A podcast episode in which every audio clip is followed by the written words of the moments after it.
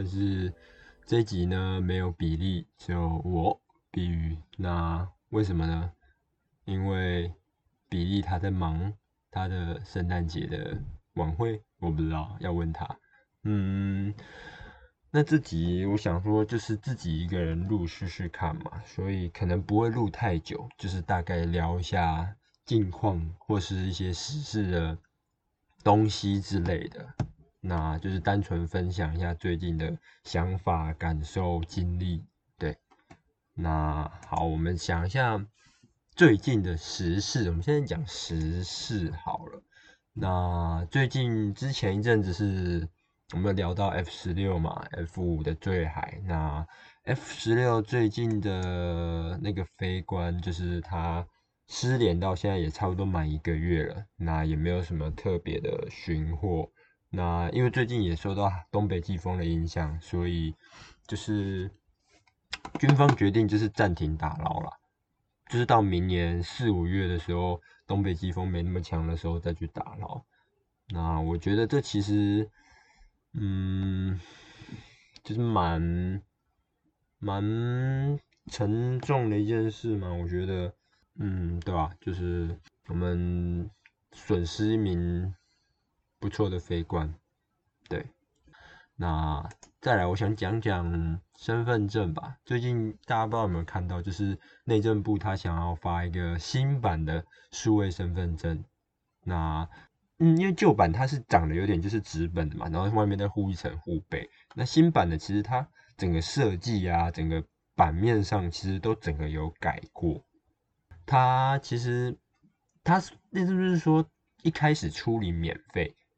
那未来要换发的时候可能就要变成900元？那其实这是一个蛮有趣的一个问题哦，就是他新版的身份证，它增加了数位这个功能，但是这个就会有一个治安的问题。虽然这不是我能理解的，但是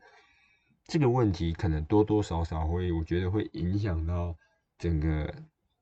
大家对于有没有想要去换发这个身份证会有一个疑虑这样子。那内政部当然是讲说它的卡体防卫功能很强，那晶片的安全也较高，所以身份证的成本也是相对的增加。那这个我觉得设计变好看，我觉得这是一个好的优点，是内政部有做到。至于有没有必要到数位，或是对，就是有没有必要用到数位，这个其实我觉得有待讨论啊，有待讨论。就是现在的确是数位时代没有错，但是要说到把这种比较 personal 的东西放到数位上，其实这个蛮值得去思考的。那最近还有什么？台中捷运它的列车断轴、跳票、延后宣布通车，那这个其实也是蛮有趣的一个问题哦。这是从前第6天嘛，就是试营运到第6天就因为断轴停驶。那预计到明年2月才能确定整个真正的通车日期。那台中捷运它的制造商是日本的那个川崎重工嘛，那他说他的零件是美国生产，那个他的那个叫什么半永久连接器，就是那个捷运火车的连接器有分大概2种左右，大致可以分为2种，一种是半永久，一种是非永久吗？对，非永，应该我忘记它叫什么名字。那台铁通常用的就是那种非永久，就是它可以很方便的去释放它的爪钩，然后就是重新再编结。那捷运用的是半永久的，就是它能够，就是通常不会不断的去编结，不断的去拆组，这样子重新组合的，就会用这种连接器，不管是高铁、捷运，部分的台铁区间车都会用这一种。那川崎重工说这个连接器的制造是在美国，可是实际上是被讲出来是中国制造。那这个其实就是一个很不 OK 嘛。虽然说大家对于日本，对，这就是一个另外一种，我觉得是一种迷思嘛，就是大家总是觉得好像某个国家的做的东西特别的棒，特别的耐用之类的，就是什么日本、什么欧美、什么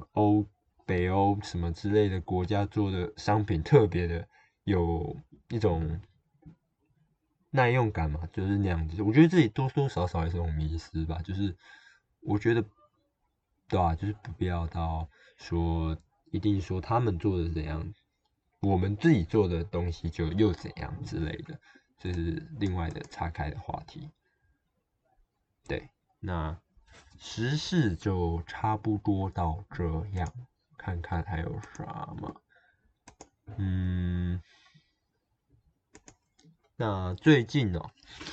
总是可能很多人觉得我很忙，很多事，对吧？可能就是比较少去录这样子，就是有时候没有我在节目上这样。那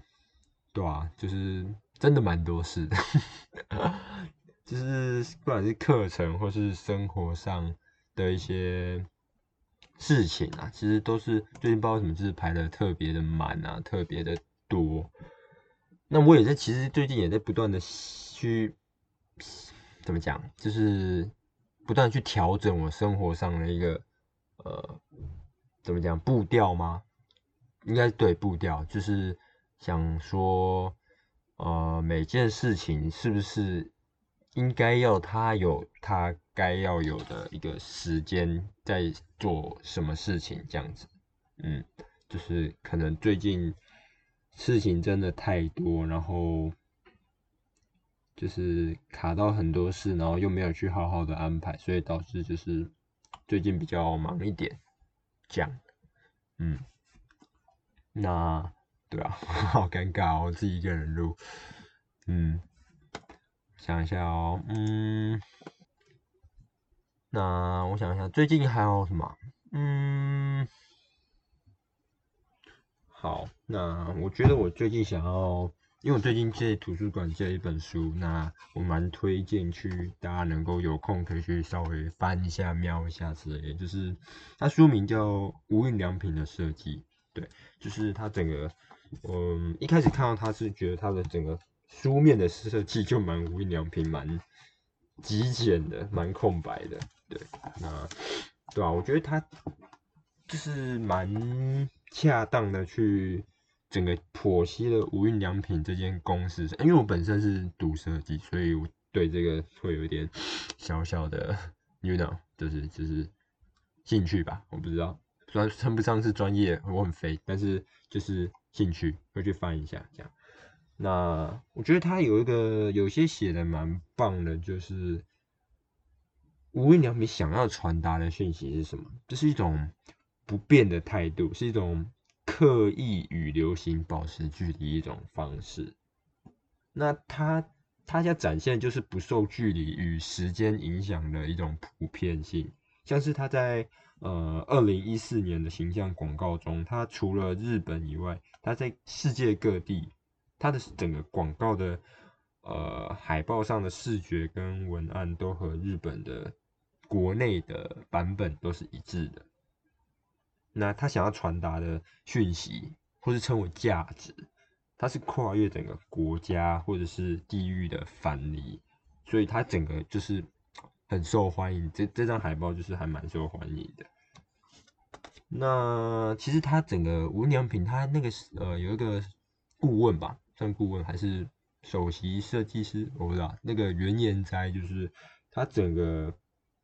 以空无，就是 emptiness 来表现这个概念，就是一种日本美学的一种意识，一种日本独有的文化，去孕育出无印良品这间公司它整个设计上的理念啊之类的，就是基本普遍引起共鸣，跨文化，对，大概就是这样。要怎么讲呢？那它其实，在整个店内，你也可以，它有讲到整个店内它的可能布置，其实不是没有随便摆、随便布置的。它整个卖场内容的空间、整个设计、室内设计、整个传达上的摆放、物品上的摆放，都是有它的一定的意义在。比如说，可能它有几点重要的，比如说传达机能特征与特性，那它就是藉由一种视觉快速且清楚去传达这件商品它的价值，就是比如说一个直角袜的海报，那它就直接以一种直角的袜子跟一个人的脚，然后一点90度的示意去说明整个机能、特性之类的。那再来就是制造背景与态度，去了解制造者的想法，还有跨部门的，比如说服饰、生活杂货、食品之类的，他们可能就是不会受到这些本质上的差异去做分类的限制。这样，那展示实际使用的状况与样本，透过门市的展示，促使消费者联想到生活的提示。然后还有2点，就是透过服务的传达、店员的沟通去传达商品的价值，还有透过可以发现就是店内其实它有时候会摆一些书，一些很酷的，对，就是一些他们公司比如说符合他们理念的设计书籍，去让消费者发现它这个商品的价值。再来，其实他们还有一点就是在地化，就是他们会在不同的店内，其实多多少少会有不同的地方的店内会有不同的在地化特色的商品，比如说笔记本，它是在冈山县，日本的冈山县制造，那什么九流迷蓝染这个东西，它这种蓝色，它其实也是在日本的某一些九流米市这个地方，它有特别的一种在地化的东西。对，大概就是这样。所以我觉得总而言之呢，就是对吧，蛮喜欢这间公司它的设计，它不管是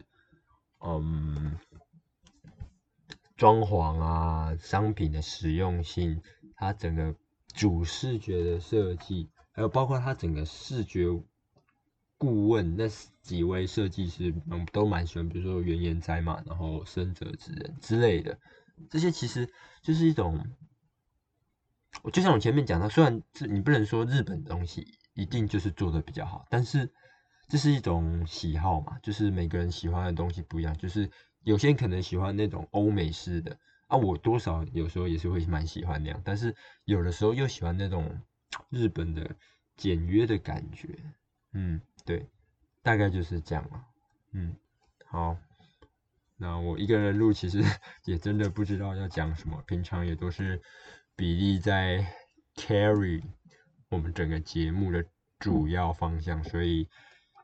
对，这集大概不会录那么久，现在差不多15分钟。那现在12月20号录的时候，所以下礼拜就是圣诞节，那我觉得比我要讲的就是祝大家圣诞节快乐。那听说明天好像也是冬至，就是要吃汤圆嘛，就是吃完汤圆长1岁啊，好不好？吃完汤圆长1岁，对，就是祝大家圣诞快乐，然后汤圆吃饱饱，然后睡饱饱。然后睡饱饱可能做不到，然后最近越来越多事情，然后就整个越来越晚睡的趋势了。好了，差不多就这样，那就我是 B 鱼，然后没有比利，那各位啵啵啵啵啵啵。